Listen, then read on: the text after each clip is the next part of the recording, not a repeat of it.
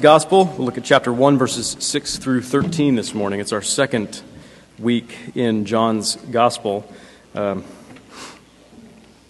uh, the text is also printed for you in the bulletin. So I think we all know um, the classic line whether we've used it, or whether we've been the victim of it, or whether we've just seen it on bad TV. The classic line uh, when a boyfriend or girlfriend is getting dumped, and it's. Um, the line is, It isn't you, it's me. Right? It isn't you, it's me. Don't take it personally. right? Um, you can sense that there's some dishonesty in a breakup like that.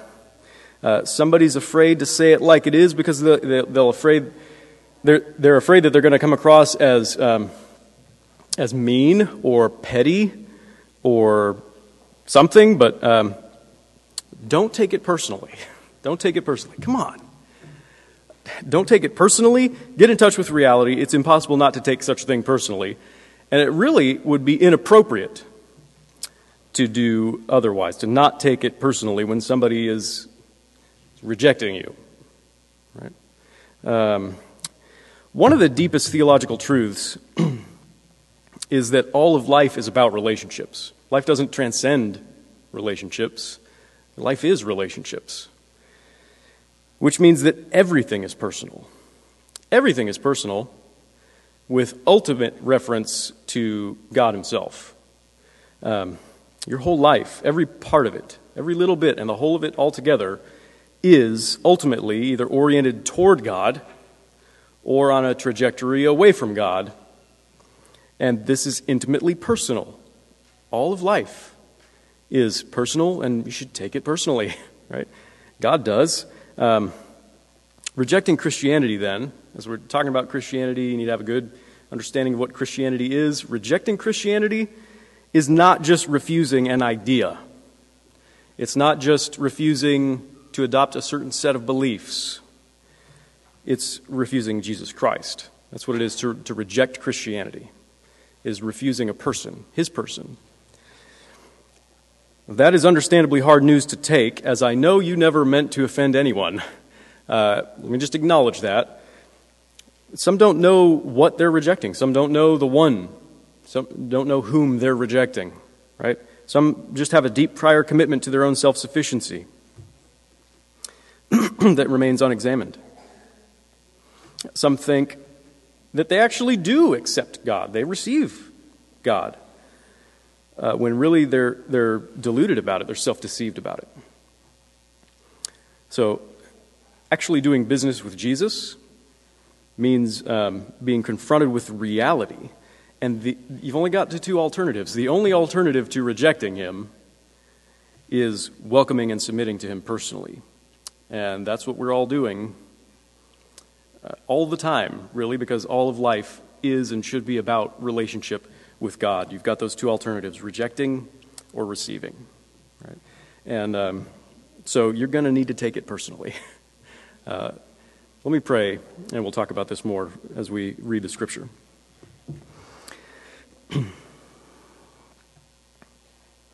Father, you have sent your Son into the world to reveal yourself to us.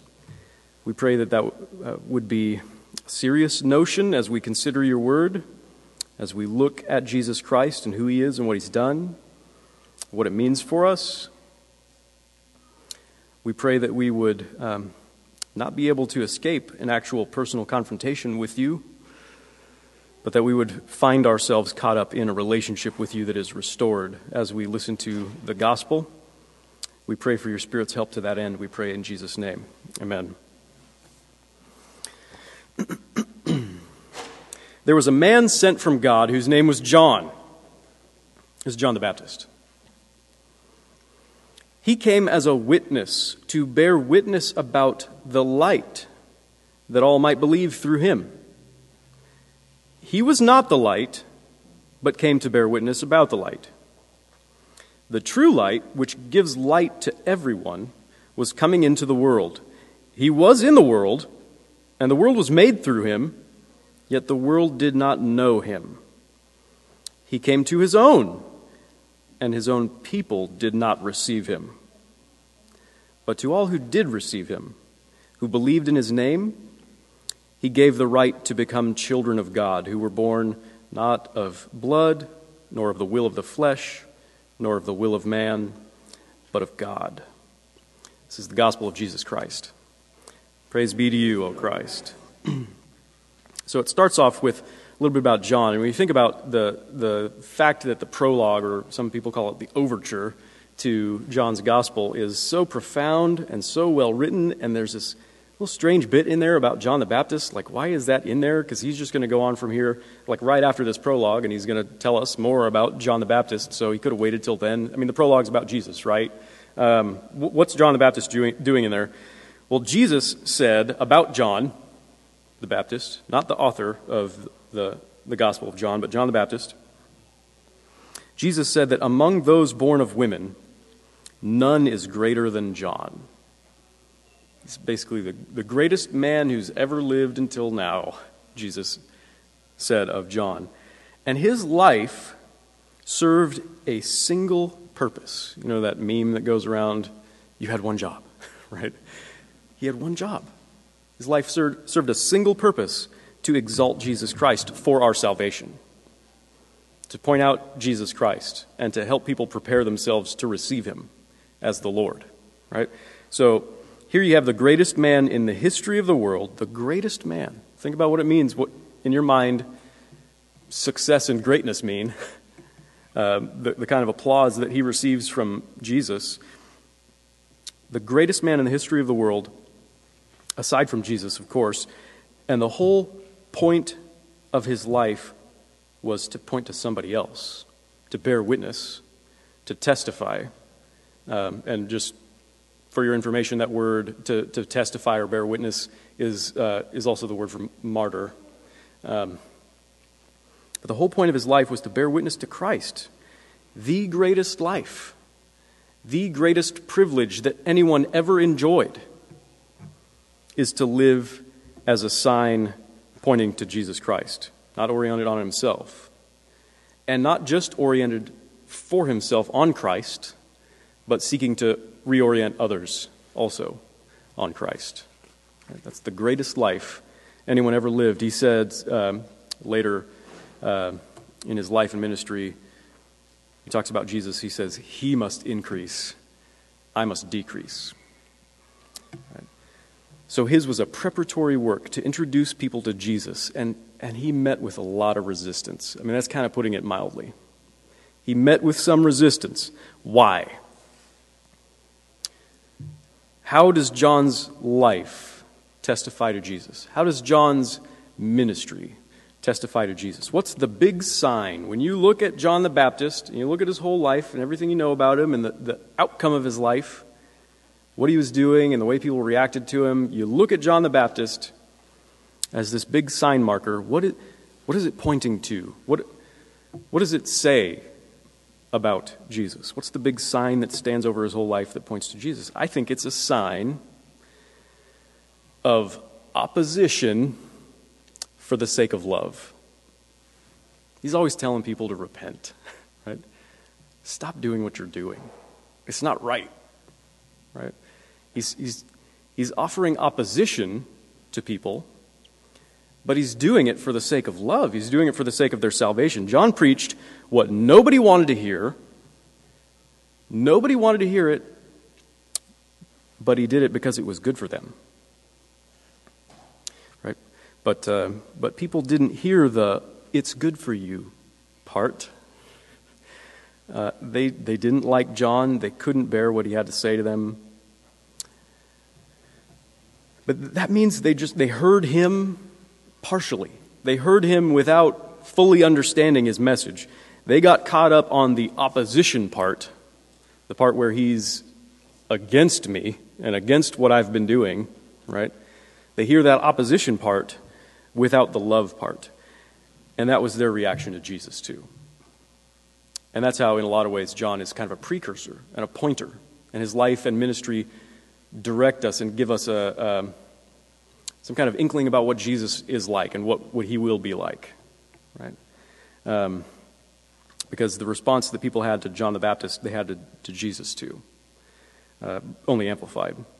It says in verse 9 that the true light, which gives light to everyone, was coming into the world. He was in the world, and the world was made through him, yet the world didn't know him. He came to his own, and his own people didn't receive him. These people who've been prepared for hundreds of years by interactions with God and through the scriptures, they've been prepared to receive the Messiah.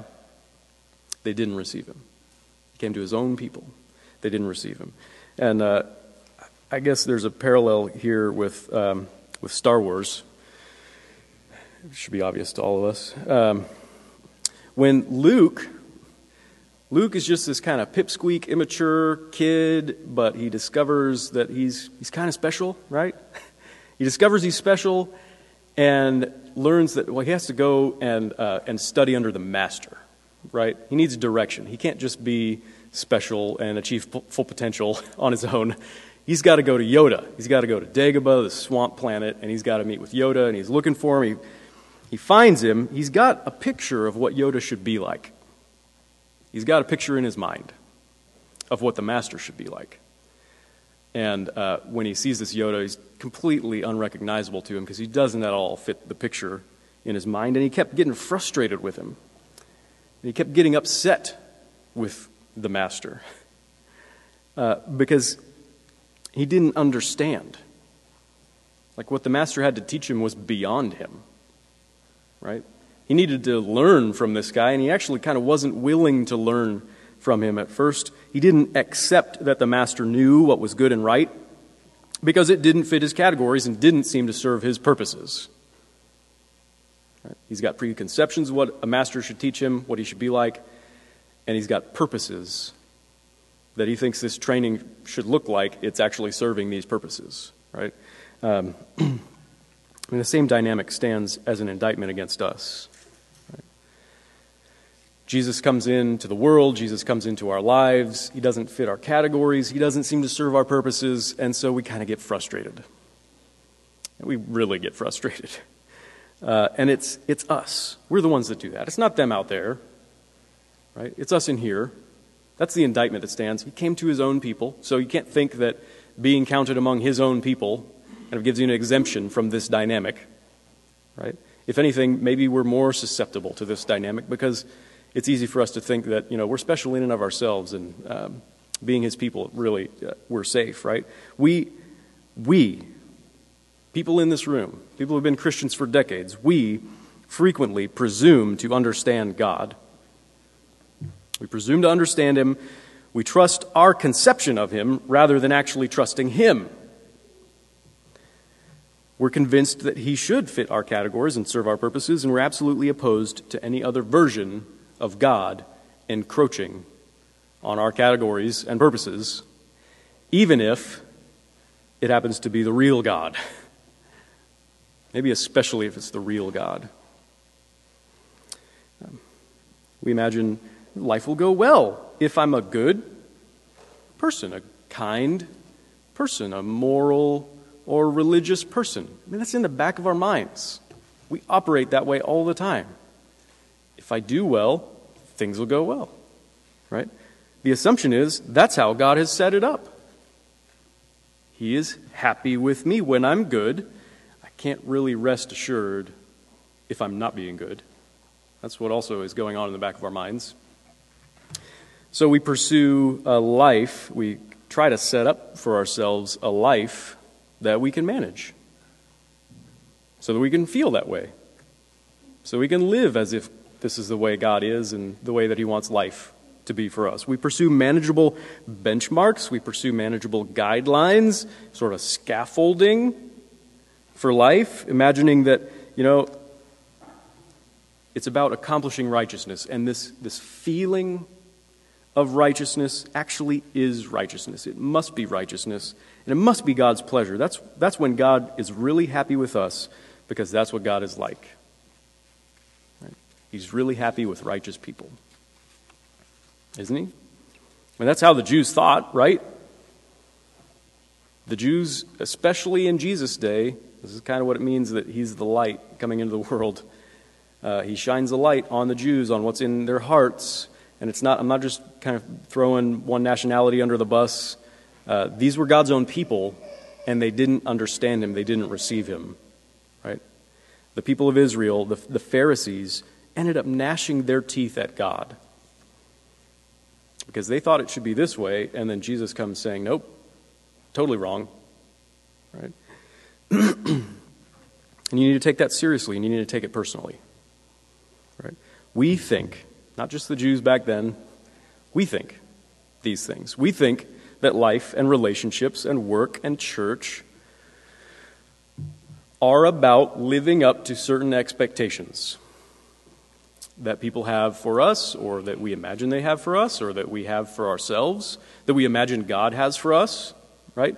Life, work, people, relationships, everything is about living up to certain expectations because if if others are impressed with me, or at least I'm you know, somewhat justified in, in imagining that others are impressed with, with me, uh, then God will be impressed with me and everything will be okay and I can feel okay. Right? Um, we want to set up our kids for the same kind of success. We want to give them the best education. We want to give them all the career opportunities they could, they could want. We want to make sure they're set up to get a really good spouse uh, and that they're just in general a wholesome, virtuous person, right? Because we equate these things, success in these ways, with success in God's sight. We, we equate these things with blessing and with God's pleasure as if God couldn't possibly be delighted with them or with us if they or we were actually sinners. If we actually just screwed it up all the time, did it wrong, had a wrong conception of God, and if our kids did too, it's not going to go well for them. Right? God wouldn't be pleased with that. We believe that God is the kind of God who loves our self sufficiency. Our self sufficiency. If we have our lives together, of course He's for that. Come on, it's just sensible. Of course He's for that. And prayer often amounts to Would you please help me to get my life together so that I can stop asking you to help me? right? Uh, uh, but really, that's the prayer of someone who wants to be apart from God. That's what that is. It's the prayer of somebody who wants to be apart from God. Uh, my mom, among um, other mortifying stories of me that she likes to tell of my childhood, uh, this is not so bad. She always says, you know, my first words were, um, I do it myself, right? Somebody wants to help me, somebody wants to help feed me or do, do something for me, help me use a potty or something. I do it myself. I just refuse. I do it myself, right? Um, so it's in us from a very early age. First words Being satisfied with your own self sufficiency is the God avoidance plan. Being satisfied with self sufficiency, I do it myself. I can feel good about it. That's the God avoidance plan. That's the relationship avoidance plan. Right? Um, Flannery O'Connor said in one of her novels that there's a deep, black, wordless conviction in us. Wordless. So you're probably not aware of it. You haven't expressed it. You haven't said it out loud. But it's a deep, black, wordless conviction in us that the way to avoid Jesus is to avoid sin. If you don't need Jesus, you don't need God's mercy, um, then you won't have to be in relationship with Him. If you want to avoid Him, you do what's right so you don't have to ask forgiveness anymore. You do it yourself and imagine that God's pleased with you and imagine that you can be pleased with yourself. But that's like jamming your eyes shut in broad daylight, jamming your eyes shut, refusing to open them, insisting that you can see perfectly well in the dark without any light, so somebody please shut off the lights. You should take that personally. God takes it personally. We think that God is happy to make us strong in ourselves and independent of Him? That He'll help us to be able to pull our lives together so we don't need Him anymore? We think that's what makes, makes God happy? What God is really after is our childlike dependence on Him. childlike. That means constant for every little thing. Right? Childlike dependence on Him is what God is after, and it's something that even His own children forget more often than not. Right? We forget it. And Jesus comes into the world and He sheds light on all this. He lights up everything in your life, He lights up everything in your thoughts about God. When Jesus comes on the scene, we stand exposed. Nowhere is safe from him. Nothing is hidden from him. And when he comes into the world and into your life, it shows up all the cracks and all the faults and all the spidery holes. Because he calls it like he sees it. He sees it very well.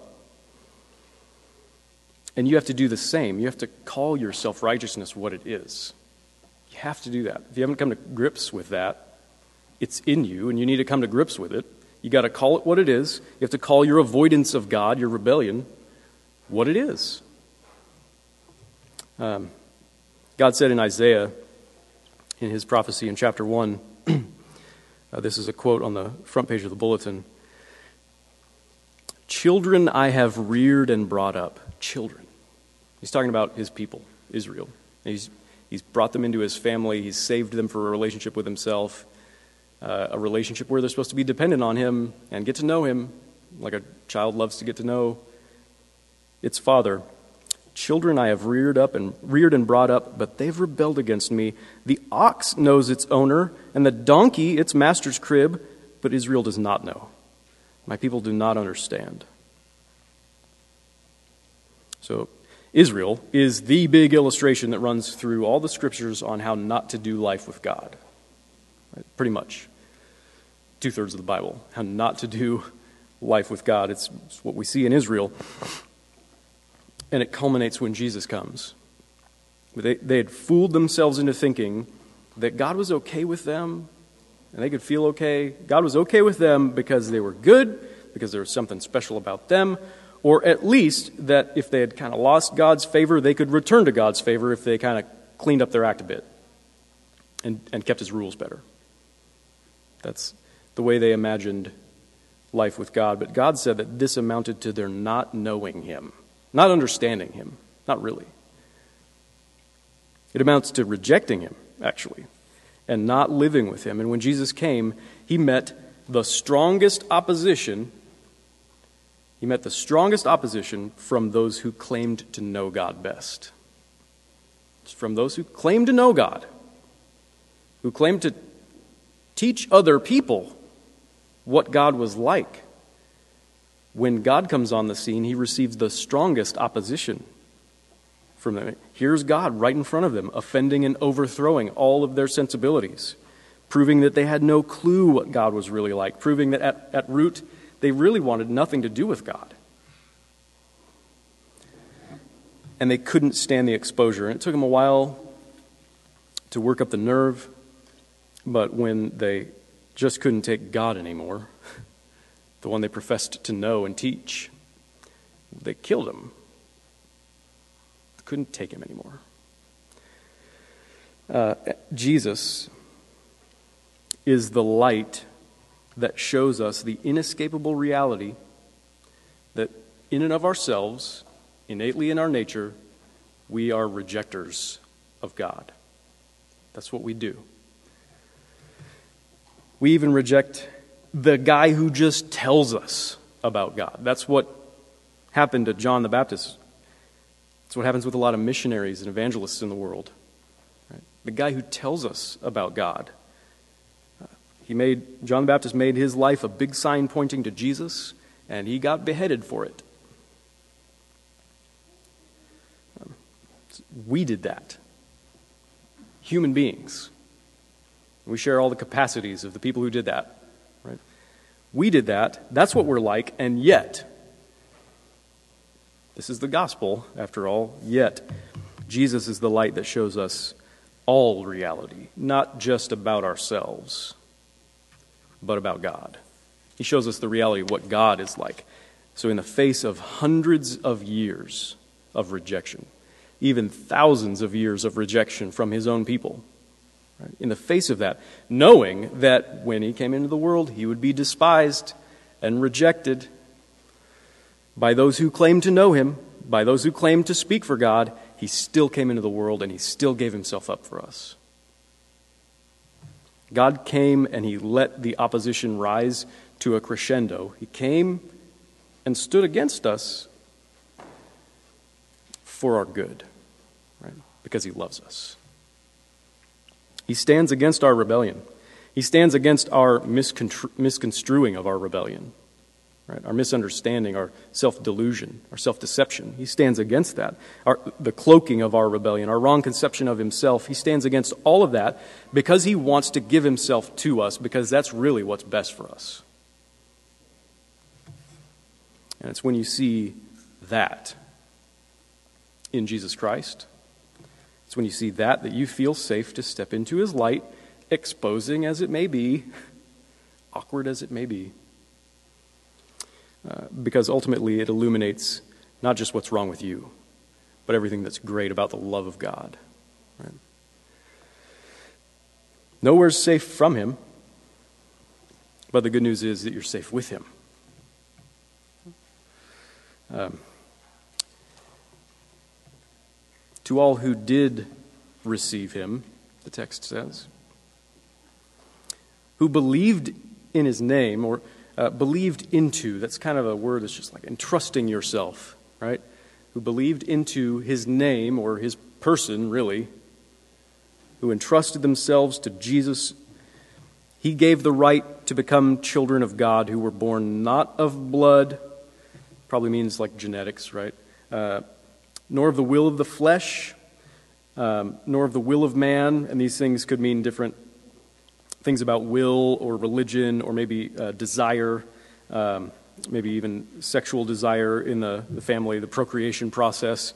Uh, kind of hard to nail these things down, but um, we're not born of any of those things, but of God, right? of God's grace through faith in Jesus Christ.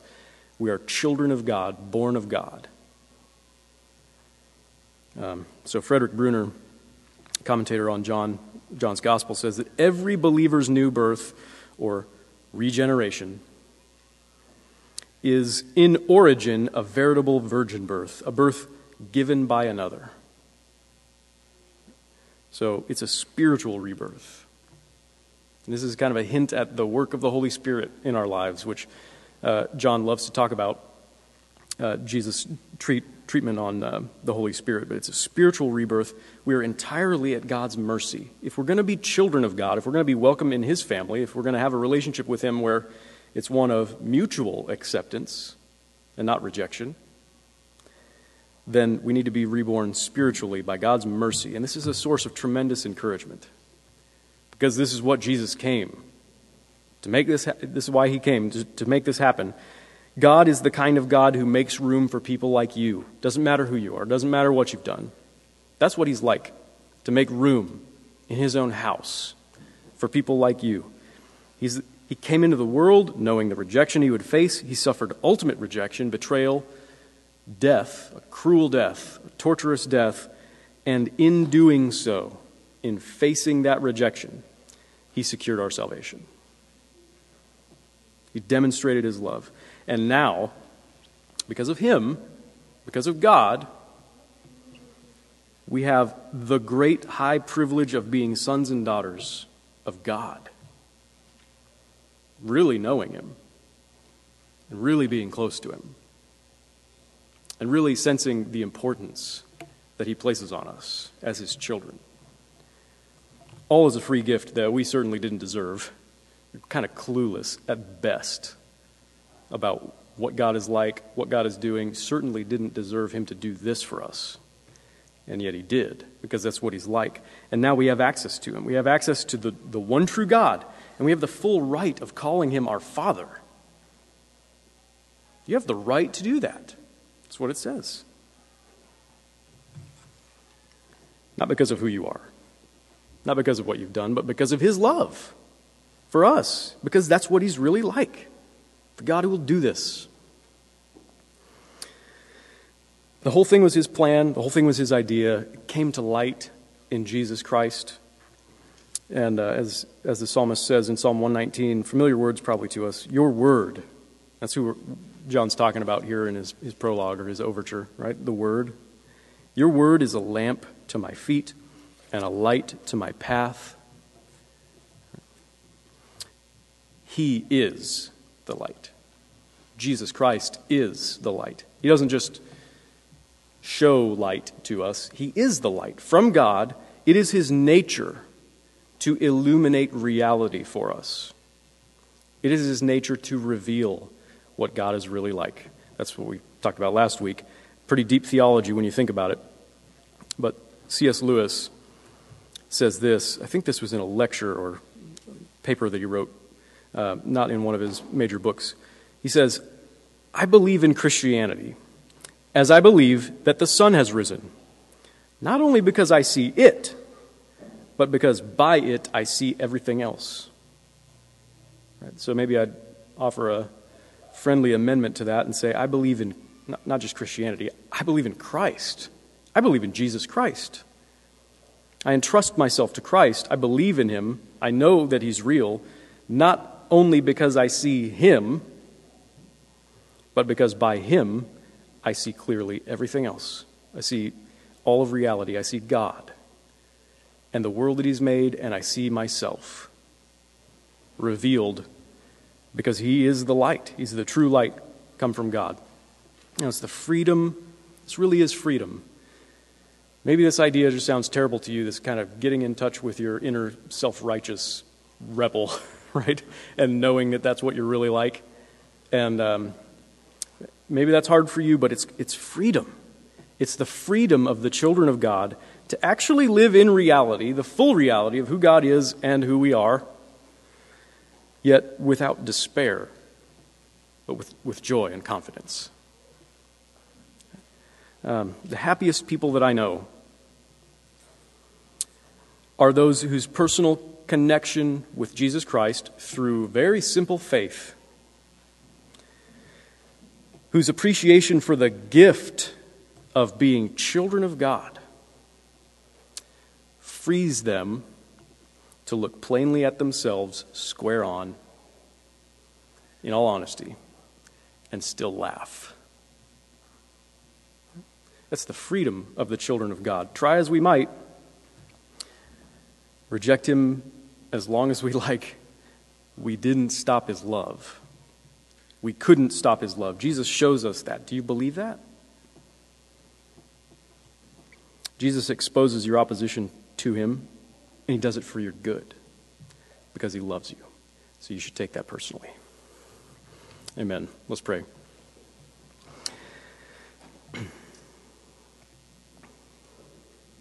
Father, we do need your Spirit's help now and always, as we have uh, been confronted by your word, a word that is very personal to us. We pray that you would help each one in this room to believe in Jesus Christ, to believe that uh, even if he opposes us in many ways, ultimately, he is for us. He's given himself for us because you love us and you're gracious to people like us.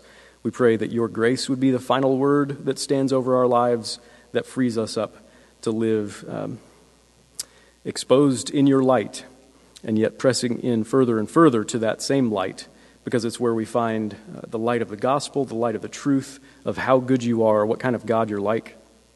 We want to draw near to Jesus because where else would we go for the words of life? Where else would we go in order to know you? We pray that you uh, would do the work that only you can do in overcoming our resistance with your love. We pray in Jesus' name. Amen.